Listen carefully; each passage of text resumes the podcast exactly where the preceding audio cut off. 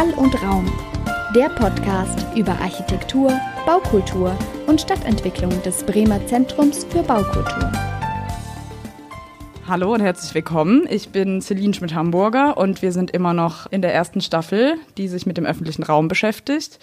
Und wir haben in den ersten beiden Folgen uns mit Rainer Nagel unterhalten und so ein bisschen die architektonisch-planerische Seite der Thematik erörtert und in der letzten Folge ja mit ähm, Professorin Knierbein gesprochen und uns ein bisschen die, die wissenschaftliche Seite des Diskurses angeschaut.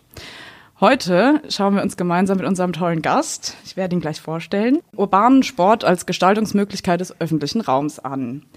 Der Inhalt der Folge heute wird sein, dass wir uns eben verschiedene Möglichkeiten der Gestaltung anschauen, das dann eben auch die Dimension der Teilhabe des öffentlichen Raums abdeckt, sprechen auch über Hindernisse und auch Chancen, im Großen und Ganzen generell Erfahrungen, wie man das eben machen kann und schauen uns dafür auch natürlich noch ein konkretes Projekt an hier in Bremen. Unser Gast ist heute Arne Kattert, der sich seit seiner Kindheit, seit er so zwölf ist, hat er mir gerade verraten, für ähm, urbane Bewegungsräume in Bremen engagiert. Und das hat er gemacht, indem er schon seit langen Jahren im Bremer Sportgarten ist, hat dann auch die Skatehalle in Bremen mitgebaut und geplant. nee, geplant, nicht gebaut. Beides. Beides auch gebaut, tatsächlich, Ja, mit deinen Händen. Ja, ja, das war auch Wow. eine Scheißarbeit. Oh Gott. Ich sag nur 13 Tonnen Holz und erstes Stockwerk, kein Fahrstuhl. Und ist auch lange Jahre selber schon BMX-Fahrer, deswegen kann er da wissend an die Sache rangehen. Und BMX fährt er seitdem er neun ist, also jetzt schon seit 14 Jahren, ne? Ja, Arne, hi. Hallo. Ich freue mich, dass du da bist. Ja, sag mal, wie kam es denn eigentlich dazu, dass du quasi dich in dem Bereich, also ja, dem urbanen Sport engagiert hast? Mm, Also das hat angefangen, ist mir auch gerade eben noch mal erst eingefallen, als du gefragt hast, dass wir am, ich habe angefangen im, am Schlachthof, äh, das ist da bei der Bürgerweide, der Skatepark. Da bin ich mit einem Kumpel gefahren früher und da gab es eine ganz kleine Rampe, die dann über die Zeit auch echt wirklich, wirklich kaputt war. Und dann haben wir mit ein paar älteren Jungs, die da auch mal gefahren sind, mit denen man sich dann irgendwie vernetzt hat, äh, überlegt, scheiße, wir müssen irgendwie da was Neues machen, weil das Ding wird nächstes Jahr abgerissen vom Schlachthof, weil das einfach zu kaputt war. Und dann haben wir uns überlegt, dass wir einfach Spenden sammeln, immer wenn Flohmarkt ist. Haben uns eine kleine Spendenbox geholt, sind dann da jeden Morgen, jeden Sonntagmorgen um 10 haben uns getroffen, sind da ein bisschen rumgefahren, haben versucht, da ein paar coole Sachen zu machen. Äh, Die Leute bleiben halt zwangsweise immer da stehen und schauen. Äh, Die haben wir dann einfach angesprochen, immer gesagt, ja, wir sind hier gerade auf der, auf der Suche nach Leuten, die spenden wollen. Okay, ist eine Hochzeit im Hintergrund anscheinend. Ähm, genau, dann haben wir die Leute einfach direkt angesprochen, immer gesagt, ja, hier, wir sind auf der Suche nach Leuten, die spenden. Sonst geht das hier verloren, wir können ja nichts mehr machen. Äh, Wir kümmern halt uns auch darum, wir bauen das selber, wir brauchen nur das Geld fürs Holz. Als du zwölf warst. Genau, aber nicht alleine natürlich, Ja. aber Oder als ihr zwölf wart. genau, also mein Kumpel war zwölf und dann waren da noch zwei jüngere, also ein bisschen ältere dabei. Der eine war, glaube ich, 18 oder 16 und den Dreh und äh, sogar noch ein Papa, der mit seinem Sohn immer gekommen ist. Und ja, dann haben wir da zusammen mit dem Schlachthof auch, das ist der Jörg Lochmann, das ist ein ganz guter Freund, der hat äh, dann uns auch ein bisschen mitgeholfen, da in der Kneipe eine Spendendose mit hingestellt, das Geld auch verwahrt, also wir haben dem das immer gegeben. Und dann haben wir am Ende in Zusammenarbeit mit dem BMX-Shop, mit Alliance BMX, da eine neue Rampe hingebaut, nach einem Jahr ungefähr, Spenden sammeln. Das Cool. waren dann, glaube ich, 1500 Euro knapp. Oh, das ist ganz der, schön der. Schlachthof, der Kulturzentrum Schlachthof hat noch was dazugegeben, Mhm. den Restbetrag, der gefehlt hat. Und dann hatten wir da eine ziemlich fette Jumpbox, die da schon lange, lange stand und vom Prinzip immer noch her da steht. Was denkst du, warum sind denn so urbane Sportarten beziehungsweise urbane Bewegungsräume, wie man das ja manchmal so ein bisschen in der Stadtentwicklung äh, betitelt, warum ist denn das so wichtig? Hm, naja, das ist eine gute Frage. Ich weiß nicht. Also man muss halt irgendwie Plätze schaffen, wo die Leute sich beschäftigen können. Insbesondere halt jüngere Leute oder jüngere Kids. Ähm, das sieht man halt immer mehr, dass da super viele Kinder im, also schon sehr früh auch sind. Es war eine Zeit lang ein bisschen anders. Ähm, aber so Skateparks sind halt immer Anziehungspunkte für allerlei Leute. Ähm, egal welches Alter, egal welche Bildung oder wie viel Geld auch immer im Spiel ist. Und da trifft man sich, da findet man Kontakte, wie gesagt, zwischen Leuten, die sich sonst überhaupt nicht begegnen würden. Also es sind wirklich Begegnungspunkte. Und äh, dadurch schafft man halt wirklich langjährige Freundschaften. Also ich habe wirklich auch Freunde, die 20 Jahre älter sind als ich, aber ich habe auch Kontakt mit ein paar Kids, die viel, viel jünger sind als ich. Aber weil wir durch diesen Sport da irgendwie so einen gemeinsamen Nenner haben, kann man da halt Sachen bewegen und da irgendwie eine gute Zeit haben. Ja, also würdest du sagen, dass auf jeden Fall, indem man so urbane, ja, urbane Sportarten fördert oder auch die Orte, an denen das passieren kann, dass man da auf jeden Fall schon so eine soziale Integration irgendwie auch erreichen kann? Auf jeden Fall, also auf ganzer Linie. Also das ist ja auch, ähm, auch im Sportgarten war das immer das Ziel und wird es auch immer sein. Und äh, das ist auch der Fakt, dass da Leute aufeinandertreffen, die man halt sonst niemals zusammen hätte. Und die da immer wirklich äh, durchweg im Positiven zusammenkommen und immer Spaß haben. Und natürlich gibt es auch mal Stress, aber grundsätzlich ähm, ist das einfach eine super entspannte Atmosphäre, die man sonst nirgendwo hat, glaube ich. Wenn es Stress gibt, wird das mit einem BMX-Battle ausgetragen. Kein Nein, Kommentar. Äh, kannst du vielleicht noch mal kurz sagen, was der Sportgarten genau ist? Hm, Für also, die Leute, die äh, nicht äh, sich in Bremen nicht so auskennen. Ja, also der Sportgarten ist äh, im Prinzip ein, Jugend, ein sportliches Jugendzentrum. Also da gibt es, äh, wir haben jetzt mittlerweile gibt es da drei Standpunkte. Einmal in der Pauliner Marsch, den quasi den originalen Sportgarten, der schon seit 20 Jahren jetzt auch da ist. Da gibt es einen Skatepark, Outdoor und Indoor. Das ist ja nicht so, weit, nicht so weit weg vom Weserstadion. Genau, also da gibt es die Skateparks Outdoor, Indoor, einen Kletterfelsen, Trampolin, Beachvolleyballfeld, zwei Fußballplätze, einen Hockeyplatz, äh, ein kleines Fußballfeld, Basketballplatz und noch eine kleine Boulderhütte sogar. Die wird zwar nicht so richtig benutzt, aber die gibt es. Und das Ganze ist halt ein Verein, wo man einfach hinkommen kann für wenig Geld, der seinen Sport betreiben kann. Für viele Sachen sind sogar kostenlos. Ähm, genau, einfach dann ein Treffpunkt.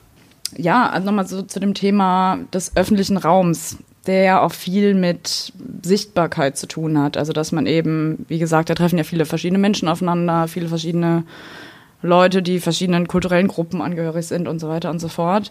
Wie sehr spielt denn diese Sichtbarkeit oder ja, wie stark spielt das eine Rolle, dass man eben sich sichtbar macht in der Öffentlichkeit als BMXler oder ja, kannst du wahrscheinlich am besten sagen, denn du bist ja BMXler.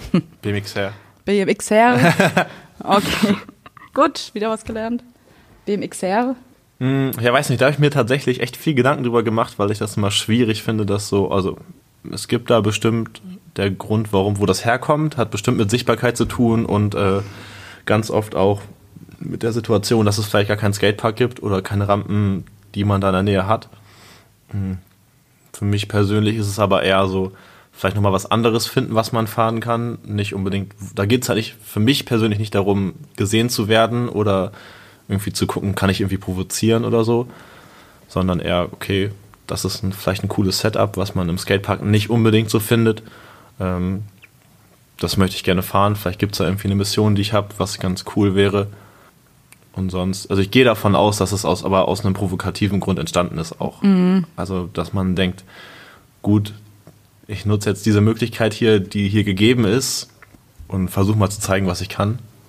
Und auch vielleicht irgendwie zu zeigen, dass, dass man da ist. Also, dass man, dass, dass man Räume dafür braucht. Also, dass man nicht sagt, ja, okay, wir haben jetzt keinen Skatepark, dann fahre ich halt nicht. Mhm.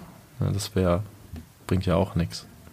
Ja, voll. Ich habe auch oft das Gefühl, dass es so, gerade, ich meine, ich bin natürlich gar nicht in dieser Szene, deswegen, ich habe da oft irgendwie das Gefühl, dass es vielleicht auch so ein bisschen ja, damit zu tun hat, dass es vielleicht auch so dieses, okay, wir fühlen uns verdrängt, wir haben keinen Ort, wir wollen uns irgendwie sichtbar machen als Subkultur oder so und nutzen das halt als Ort, uns bemerkbar zu machen quasi. Ähm, okay, aber für dich persönlich ist es nicht so. Nee, ich glaube, das hat sich einfach verändert. Also das ja. war bestimmt am Anfang so, mittlerweile ist es halt auch ganz viele Sachen sehen halt auch cooler aus. Also wenn man jetzt irgendwie einen Videopart filmt oder so, dann kommt das meistens besser, wenn man irgendwie so einen urbanen Raum hat, als dass mhm. man sagt, okay, da ist jetzt so ein fertiger Skatepark, der perfekt aussieht und alles super toll ist. Das hat einfach auch nochmal einen anderen, anderen Wert dann, wenn man das also auf der Straße macht. Also gut aussieht, wenn man das dann bei YouTube hochlädt. Ja, und ist halt ein interessant, äh, interessanter Hintergrund alles an sich. Mhm. Ist ein bisschen filmerischer. Ja, und wahrscheinlich auch nicht schlecht, wenn man Sponsoring beabsichtigt. Genau. Also würdest du schon sagen, dass da so ein Wandel irgendwie auch stattgefunden hat? Hm, ja, würde ich schon sagen. Also ich glaube nicht, dass das mittlerweile Leute immer noch aus diesem provokativen Grund machen. Wie gesagt, wenn du jetzt irgendwie in einem kleinen, in einem kleinen Vorort von der Stadt bist oder in einem Dorf und irgendwie gucken musst, ja, okay, wir haben nichts anderes zu fahren, äh, kann man das bestimmt auch als Mittel benutzen, um zu sagen, guck mal, wir sind hier und es gibt uns, wir brauchen dafür Platz. Äh, wenn wir den nicht bekommen, holen wir uns den selber. Aber ich glaube, man kann nicht fest sagen, dass das immer die Hintergrundintention davon ist. Ja. Hm, weißt du, wie lange es schon so urbanen Sport gibt in Deutschland? Puh, das weiß ich nicht genau. Also, so auf, also es gibt BMX, würde ich sagen, gibt es seit, würde ich vielleicht nochmal nachschauen, seit den 70ern oder seit den 70ern mhm. ungefähr.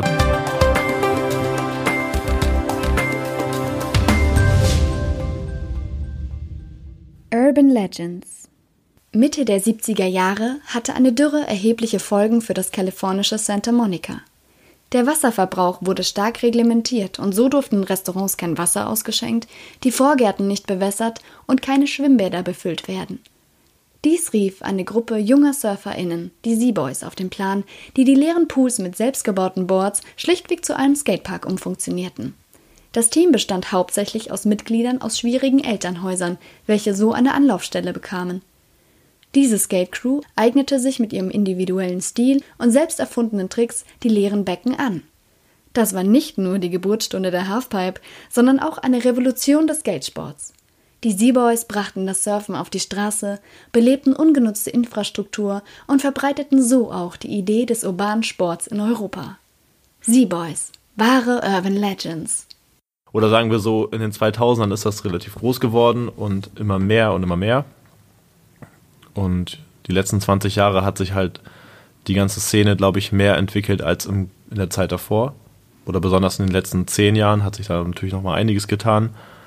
Äh, jetzt nicht nur an den Rädern an sich, sondern auch an dem Hintergrund und an dem Gedankengut davon. Also früher war halt alles noch ein bisschen kleiner und familiärer, da kannte man sich und äh, da war natürlich auch nicht alles so vernetzt wie jetzt durch Instagram, YouTube und was weiß ich. Da gab es halt irgendwie, wenn überhaupt, ein Magazin, was dann rausgekommen ist, wo man sehen konnte, was passiert.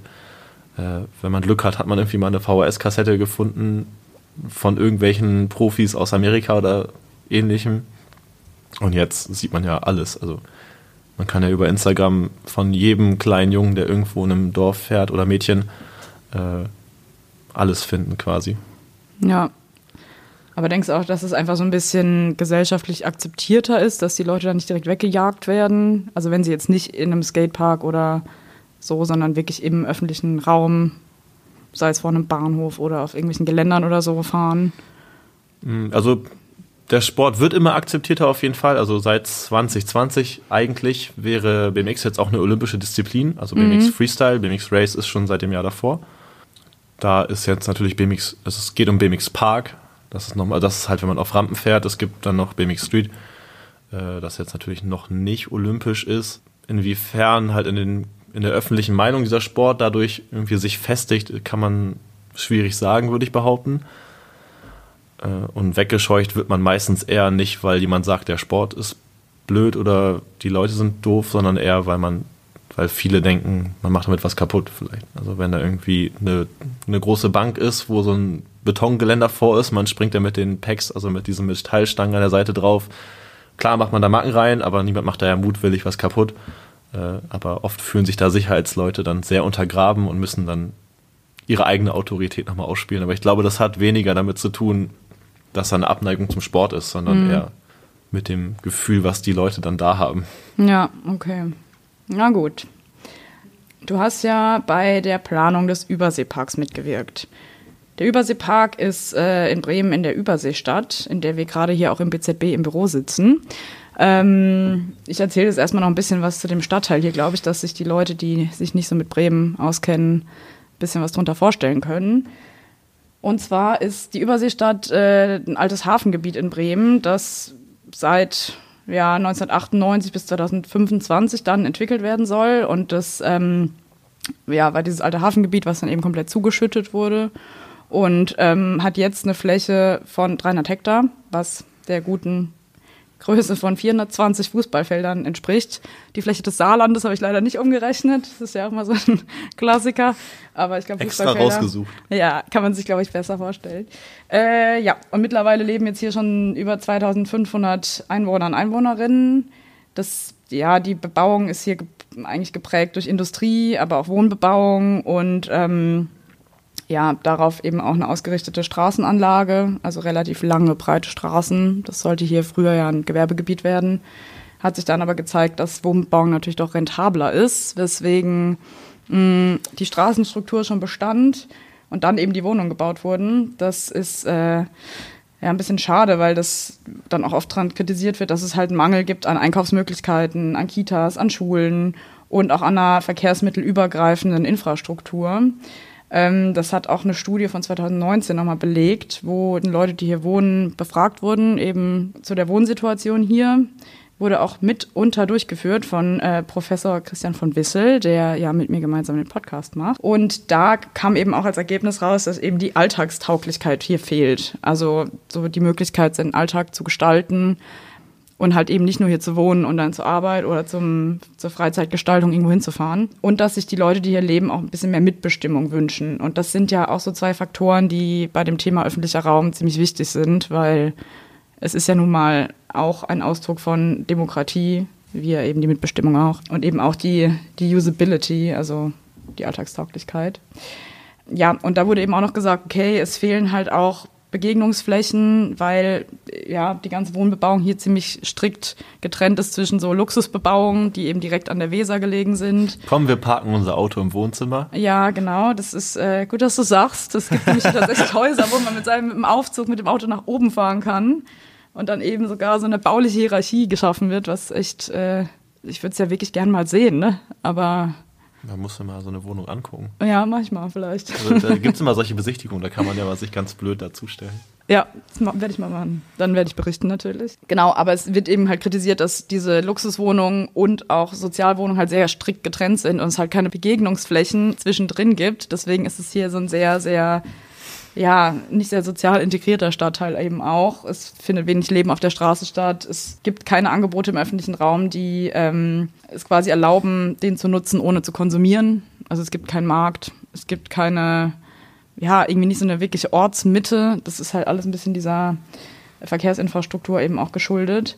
Aber es gibt seit 2014 den Überseepark, um nochmal den Bogen zurückzuschlagen, den du ja auch mitgebaut oder. Und ja, vielleicht kannst du uns ja mal so ein bisschen erzählen, auch so vor dem Hintergrund von dem, was ich gerade erzählt habe, wie das denn so ablief, der Planungsprozess und ob es da viel Austausch gab, auch mit den Bewohnern und Bewohnerinnen hier. Mhm. Also ich kann nur sagen, dass ich nicht ganz von Anfang an dabei war. Da war ich am Anfang, weil das war halt die Zeit, wo ich gerade angefangen habe, mich in solche Richtungen zu orientieren, um mal zu gucken, äh, also ich habe niemals gedacht, komm, wir gucken mal, was wir machen können, sondern halt immer, oh, da kann man irgendwie helfen oder so. Ähm, aber ich bin wirklich kurz vor der Endphase erst dazugerutscht. Ich würde sagen, es war 2012. Das ist ja auch vom Sportgarten, ne? Genau, genau. Ja, das ist alles, also die Planung für diesen ganzen Sportbereich ist vom Sportgarten an sich. Äh, finanziert ist es aber von der Stadt Bremen. Also wir haben da jetzt nichts bezahlt. Ähm, auf jeden Fall bin ich dann irgendwann mal dazugerutscht, als es schon wirklich in die Endphase von dem Skatepark auch ging. Es ging für mich auch erstmal nur um den Skatepark. Da habe ich jetzt nicht drumherum gedacht, ob da jetzt Fußballplätze hinkommen oder so. Das war mir in dem Moment erstmal relativ egal. Ich war das erste Mal dabei, als wir nach Münster gefahren sind zu dem Rampenplaner, um da quasi den letzten Plan den letzten Entwurf, den er gemacht hat, abzusegnen.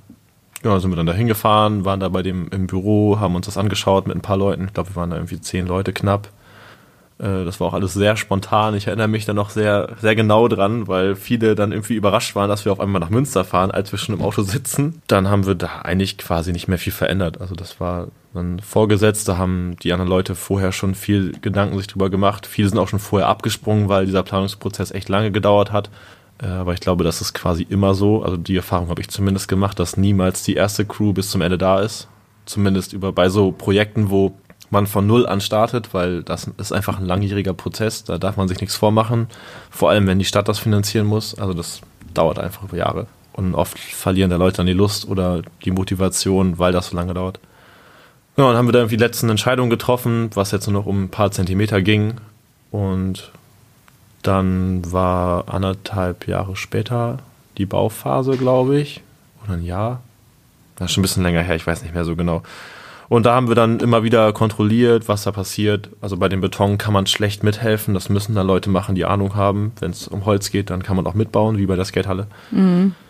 Ähm, Und genau, haben wir immer zwischendurch geschaut, was sich da so entwickelt. Da gab es noch ein bisschen hin und her mit dem Skatepark, weil die über den Winter gebaut haben und Beton kann man nur bei einer bestimmten Temperatur bauen. Und die Stadt wollte eigentlich die ganze Zeit immer nur sparen, sparen, sparen. Und auf einmal hieß es, nee, wir bauen aber ein Zelt auf und bauen unter diesem Zelt, was beheizt werden soll, äh, den Beton weiter. Wo dann natürlich direkt gesagt wurde, nee, warum sollen wir jetzt dafür auf einmal Geld rausschmeißen, wenn es da nicht mal eine Belichtung gibt am Ende? Aber für so ein beheiztes Zelt ist dann irgendwie Kohle da. Hm? Also Belichtung des Überseeparks. Genau, der ist ja, der ist nicht beleuchtet jetzt die ganze Zeit. Es wurde alles vorher gelegt, also die ganzen elektrischen Leitungen sind da, aber die Stadt stellt sich noch ein bisschen quer, da mal Lampen aufzubauen und das zu bezahlen auch. Auf jeden Fall wollten die dann irgendwie diese Heizung bezahlen, was ja vorne und hinten keinen Sinn macht. Dann hat sich im Frühjahr wurde dann weitergebaut und dann waren war ich mit ein paar Leuten auch zur offiziellen Eröffnung da. Da gibt es sogar einen Buten- und Bin-Beitrag zu, falls das jemand sehen will. Verlinken wir in den Show Notes. Wenn es das noch gibt in der Mediathek. Genau, und bei der Planungsphase haben sich halt dann immer wieder Leute hauptsächlich aus dem Landmarkt Tower da sehr in den Weg gestellt und auch immer bei den Beiratssitzungen in Walle immer wieder sind da Leute erschienen und haben gesagt, nee, so kann das nicht laufen, weil in den Katalogen für diese Wohnungen, die da gerade frisch bezogen wurden oder die wahrscheinlich auch vorher schon bezahlt und gekauft wurden, war wohl angesehen, dass man, dass dieser Überseepark so ein bisschen Bürgerpark ähnlich wird. Also dass da eine Grünanlage einfach entsteht und nicht Begegnungsort für allerlei Leute, vor allem nicht sportlich. Dass und, natürlich auch äh, laut sein kann. Genau, in Anführungszeichen laut wo wir dann immer wieder versucht haben, dagegen zu wirken. Es gab halt auch eine Petition gegen diesen Skatepark und den Fußballplatz und diese ganze sportliche Ach, Einrichtung da. Wegen des Lärms. Genau, also immer auf dieser Grundlage, dass man wäre doch zu laut und das wäre doch zu asozial. Da fällt mir das gute Zitat ein von Rainer Nagel, mit dem wir die erste Folge gemacht haben, der nämlich meinte, ja, der Lärm, von dem man nichts gewusst hat, hört sich immer dreimal so laut an. Richtig. Genau, das aber dann witzigerweise ist dieser Skatepark total leise, weil das alles massiver Beton ist. Das macht überhaupt keinen Lärm und wenn man schon auf dem Fußballplatz steht, der quasi 10 Meter daneben ist, hört man nichts mehr davon. Das haben wir halt versucht, den ganzen, also da war eine Frau spezifisch, die sich da sehr eingesetzt hat und diese ganzen Sachen geleitet hat, äh, mit der wir auch dann uns hingesetzt haben und versucht haben, der zu erklären, auf was für einer Grundlage dieser Sport aufbaut und dass das nicht irgendwelche Penner sind, die alle obdachlos sind und sich nicht zu benehmen wissen und dann hat sich nach langem Hin und Her das aber irgendwie so weit besänftigt, dass da kein großer Widerstand mehr war und die okay damit waren. Und ich glaube, im Endeffekt ist das ja nur gut für die, weil wenn man sich mal vorstellt, da ist keine Belichtung und dann will man da abends langlaufen oder kommt irgendwie von der Bahnhaltestelle läuft da lang oder von der Bushaltestelle, was auch immer. Und da ist es dunkel und da passiert nichts. Da macht man sich doch auch besonders als ältere Frau oder als älterer Mitbürger irgendwie Gedanken vielleicht, also bin ich jetzt hier irgendwie sicher oder so und jetzt ist da im Sommer halt abends Leben, auch wenn dann das natürlich durch die Dunkelheit irgendwie legitimiert ist, aber man könnte ja, wenn man da Licht hätte, auch, dann würde da Leben sein die ganze Zeit. Da sollte ja auch eine Tanzfläche also, gebaut werden, die hätte anders genutzt werden sollen. Mhm. Ja, jetzt ist das ein kleines Basketballfeld, aber ist ja egal. Also da wären eigentlich Leute die ganze Zeit. Also da würden Leute mit Musik irgendwie Basketball spielen oder keine Ahnung, oder im Skatepark sein. Ja. Und das sind ja keine keine Gangster oder so. Das sind ganz normale Leute wie wir alle. Das stimmt. Aber würdest du sagen, dass der, der Park so, wie er ist, ganz gut angenommen wird? Nee, also das wird super genutzt und das ist halt auch mal so ein Ding gewesen mit der Finanzierung, weil die Stadtteile streiten sich natürlich darüber, wer bezahlen soll, wer kümmert sich jetzt darum, dass da irgendwie das Licht hinkommt oder was weiß ich. Äh, vom Sportgarten sollte halt von Anfang an auch ein Mitarbeiter da sein, der da offene Jugendarbeit betreibt. Wir haben mittlerweile auch da äh, einen Container hinbekommen, äh, Neustar ist da auch noch mit dabei, die haben auch einen Container und haben da irgendwie einen Kiosk. Dieses IT-Unternehmen hier. Aber die finanzieren da diesen Kiosk, wo die ganzen Leute halt irgendwie noch was zu essen oder zumindest einen Snack und irgendwie was zu trinken bekommen. Äh, da gibt es auch eine Toilette deswegen. Eigentlich sollte von Anfang an, wie gesagt, ein, ein Mitarbeiter vom Sportgarten da fest sein, 40 Stunden angestellt. Und diese Finanzierungsgeschichte hat das ein bisschen schwierig gemacht. Aber mittlerweile arbeiten da ein fester Mitarbeiter und ein FSJler, die halt da jeden Tag in der Woche irgendwie ein offenes Angebot bieten. Die spielen mit den Kids Fußball, da kann man sich alles Mögliche ausleihen, was man da brauchen könnte. Vom BMX-Rad bis zu Frisbee gibt es da alles. Die helfen auch immer gerne, wenn es da mal Streit gibt, was tatsächlich sehr selten ist. Also ich habe da selber auch mitgearbeitet, mehrere Stunden in der Woche. Streit gibt es da wirklich sehr, sehr wenig. Natürlich mal beim Fußballplatz, wer spielt jetzt gerade, aber das lässt sich mal super leicht regeln. Und die gesamte Anlage wird extremst genutzt. Also wenn das mhm. Wetter gut ist, auch diesen Sommer trotz Corona war da immer so viel los. Die Leute kommen aber nicht nur halt aus Walle und Gröpeling hierher, sondern aus ganz Bremen. Es kommen auch BMX-Fahrer aus ganz Deutschland hierher und schauen sich das an, auch wenn das jetzt nicht der High-End-Skatepark ist, aber das ist immer noch ein beliebtes Ziel, wo auch aus ganz Niedersachsen Leute herkommen, was die Stadt halt nicht so richtig sehen will. Nachher müssen die das noch alles finanzieren. Okay, und das trotz der mangelnden Verkehrsanbindung hier. Richtig. Wenn man mit dem Auto kommt, ist es ja, ist da hinten auf jeden Fall genug Platz. Vor allem für die Kids, die schon Auto fahren können. Richtig.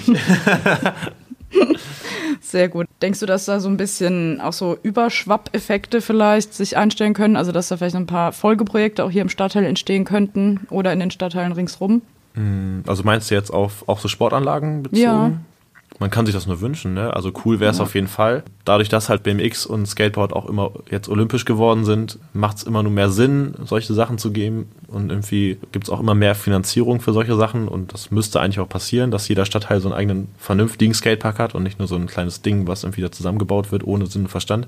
Jetzt hier in der Überseestadt weiß ich nicht, also Platz wäre ja theoretisch genug, das noch auszuweiten, aber ich weiß ja nicht genau, inwiefern das irgendwie angedacht ist. Wahrscheinlich eher weniger. Und das ist, also es ist halt auch ein relativ großer Skatepark an sich. Habt ihr, ist euch die Dame schon mal begegnet, die da erst äh, lang überzeugt werden musste? Bestimmt, aber das ist schon so lange her, ich glaube, ich würde sie nicht mehr wiedererkennen. Bin ich mir sicher. Okay, aber, aber- sie ist bestimmt mal vorbeigelaufen, hat sich gedacht, oh, Ist ja leise hier. Ja, es ist gar nicht so laut. Ja, schön. Aber ist es so, dass es eher Kinder und Jugendliche da sind oder junge Erwachsene? Hm, Kommt auf jeden Fall auf die Zeit drauf an. Ne? Also ich würde behaupten, dass da von 4 bis 50 alles dabei ist. Kommt halt immer darauf an, wann man da ist. Sonntagvormittags ist wahrscheinlich eher der, ist eher der Kindergeburtstag da als die Jungs über 30. Eigentlich hört sich das ja super an, dass man da so einen Ort hat, wo auch viele Leute nicht nur aus der Überseestadt hinkommen und sich begegnen und gemeinsam da was schaffen. Das ist ja eigentlich der Traum. Ja, genau. Es ist natürlich immer, äh, wenn so viele kleine Kinder da sind, kann das immer schwierig werden für die Leute, die da ernsthaft den Sport betreiben. Aber ich glaube, das ist ein grundsätzliches Problem und auch so eine interne Sache, wo man jetzt nicht äh, sich darüber ärgern muss, dass der öffentliche Raum da irgendwie versaut wird, sondern das ist einfach so. Wie Da regelt ihr das dann? Schwierig. Also da gab es oft Probleme mit Eltern, die irgendwie da fest davon überzeugt sind, dass ihr Kind genau da jetzt auf der richtigen Stelle ist. Aber ich glaube, sowas findet man überall. Da muss man einfach cool bleiben und versuchen, denen zu erklären, dass wenn das Kind da steht und sich denkt, ich fahre jetzt mal los, äh, ernsthaft verletzt werden könnte. Und wenn Eltern das nicht verstehen wollen, Was ist mit der Petition passiert? Gab es da nochmal irgendwie Bestrebungen? Nee, davon habe ich nichts mehr gehört. Also nachdem wir da einmal mit der werten Dame Kaffee trinken waren und da einmal geredet haben, ist es relativ still darum geworden. Weiß nicht, denkst du, dass das irgendwie jetzt auch so ein bisschen so einen Werbeaspekt hat hier auch für den Stadtteil, dass das das jetzt gibt und dass da irgendwie das so gut genutzt wird? Bin ich total davon überzeugt, auf jeden Fall. Ich meine, das ist, bringt ja Leben in den Stadtteil. Wenn das da nicht wäre, dann wäre hier tagsüber nichts los. Ne? Also es wohnen ja mittlerweile auch viele jüngere Familien oder irgendwelche Kids hier. Das war ja am Anfang nicht so, da war ja eher so die reiche Oberschicht, die vielleicht auch, oder was heißt reiche Oberschicht, da waren ja auch eher Rentner vielleicht in der Richtung. Für die ist das natürlich jetzt der Nutzen an sich erstmal relativ gering. Aber was ich schon vorhin gesagt habe, wenn man dann irgendwie hier abends langläuft und da der Geistertanz ist, dann fühlt man sich, glaube ich, auch nicht wohl. Da hat man doch lieber ein paar Leute, die irgendwie auch vernünftig sind, da und die das nutzen. Da muss man sich ja in keinster Weise bedroht fühlen oder irgendwas. Und im negativen Sinne bekommen die, glaube ich, nichts davon. Also ich kann mir nicht vorstellen, dass es da irgendwie nachts Leute so laut wie rumskaten oder rumbrüllen, dass man das in dem Landpark, Landmarkt Tower hört, der wirklich noch ein Stück weit weg ist. Das ist auch so ein großes Gebäude hier am, an der Weser direkt. Eben. Und über die ganze Nacht läuft der Großmarkt, der ist wahrscheinlich viel, viel lauter mit den ganzen LKWs. Ja, der Großmarkt ist ja so ein bisschen dieses, als die ersten Dinge, was hier gebaut wurde in der Überseestadt, als das noch ein Gewerbegebiet werden sollte. Und der ist jetzt so mittendrin im Stadtteil. Zwischen den ganzen Wohngebäuden und da direkt hinten dran ist ja eigentlich der, der Überseepark, ne? Genau, richtig. Das ist genau dahinter. Also Deswegen ist es halt total absurd, wenn man sich über irgendwelche Skateboard-Klappereien beschweren möchte, wenn da halt die ganze Nacht LKWs verladen werden. Kann man sich drüber streiten. Ja, ist schon ein interessanter Stadtteil auf jeden Fall. ja, aber wird's, äh, jetzt nochmal so, ich weiß nicht, können wir ja vielleicht sogar schon fast abschließend sagen, dass auf jeden Fall durch dieses Projekt so eine Erhöhung dieser Alltagstauglichkeit, die ja so ein bisschen angekreidet wurde, stattgefunden hat? Ja, auf jeden Fall. Also ich meine, selbst wenn die ganzen älteren Leute ihre Enkel mal hier haben, da kann mir keiner erzählen, dass sie nicht dann vorschlagen, kommen wir hier mal darüber, weil da ist ja auch ein Spielplatz. Das ist ja wirklich, da kannst du von, von zwei Jahren bis komplett offen Spaß haben. Also, und wenn man nur auf der Wiese steht und sich einen Ball hin und her wirft oder sich da hinsetzt auf eine Bank und da irgendwie seinen Kaffee trinkt, den man da halt auch mittlerweile kriegen kann. Also da ist auf jeden Fall für jeden irgendwie was dabei. Da ist die erste deutsche Parcours-Landschaft gebaut worden, die nicht nach dem äh, Spielplatz-TÜV-Regeln gebaut werden musste. Also alles, was über 1,50 ist, braucht kein Geländer da. Also ich bin jetzt nicht im Parcoursport so mega mächtig oder habe da irgendwelche Ahnung, aber was ich gehört habe, dass es schon ziemlich interessant ist. Also die haben da schon eine Fläche geschaffen, die einzigartig ist für Deutschland. Oder zumindest neu. Von daher ist es schon äh, ein Pilotprojekt auf jeden Fall. Hört sich eigentlich gut an. Und vor allem, wenn dann halt auch so Folgesachen drumrum entstehen, wie äh, dieses Bistro, was es da jetzt gibt, und dann ja vielleicht noch die ein oder andere. Ja, und diese ganzen Häuser und offenen so. Programme, die vom Sportgarten Ja. halt sind. Ne? Also da ist auch, lass mich lügen, ich glaube, jeden Freitag ist da einer, der ähnlich wie ich seit Jahren Parcourslehrer ist und diesen Sport auch schon seitdem er Kleines betreibt und der macht dann da, da kann freitags jeder hinkommen und sagen, na hey, ich würde das gerne mal ausprobieren. Sag, na, hier schnapp dir das mal, probier mal hier und so. Und das Ding ist halt vom Level her auch super variabel. Also gibt es ganz kleine Sachen, wo man mal rüberspringen kann und da gibt es ein paar größere Sachen, diese Stangen und was weiß ich, ich kenne mich damit ja überhaupt nicht aus, aber da ist halt jemand, der sich darum kümmert und vom Sportgarten halt, da werden halt Möglichkeiten geschaffen, ob man jetzt diesen Sport kann oder nicht. Wenn man Interesse hat, kann man da hin und sich das einfach mal anschauen.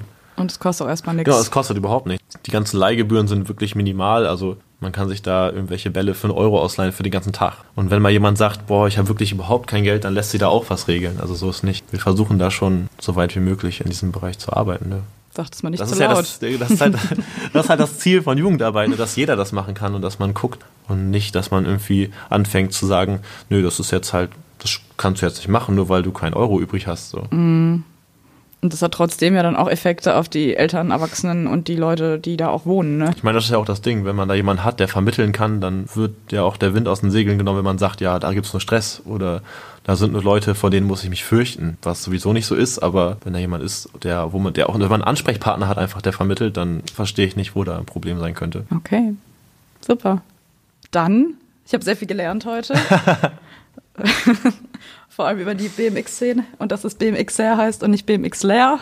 Das habe ich auf jeden Fall gelernt. Sehr gut. BMXerin gibt's auch. ja, Es gibt auch natürlich. Darf man nicht vergessen. Nee, auf gar keinen Fall. Das sollte man nicht tun. ich fand es sehr interessant. Ich danke dir. Gerne. Ich kann es kaum glauben. Wir haben jetzt schon eine Staffel von Schall und Raum hinter uns. Und ja, das war jetzt heute die letzte Episode der ersten Staffel. Es ging ja um den öffentlichen Raum. Und in der ersten Staffel haben wir uns äh, ja die planerische Seite des öffentlichen Raums mit Rainer Nagel angeschaut. Dann in der zweiten Folge haben wir uns den wissenschaftlichen Diskursen mit Professorin Knierbein von der TU Wien angeschaut. Und heute in der dritten Folge ging es ja mit Arne Kattert um ähm, den urbanen Sport als Gestaltungsmöglichkeit des öffentlichen Raums. Jetzt wird es eine kleine Pause geben, bis die zweite Staffel rauskommt. Wenn alles so läuft wie geplant, dann wird in drei Wochen die erste Folge der zweiten Staffel erscheinen. Inhaltlich wird es dieses Mal ein bisschen düsterer, analog der Jahreszeit, würde ich mal sagen. Denn in der zweiten Staffel geht es um den Strafvollzug. Also es wird sehr spannend.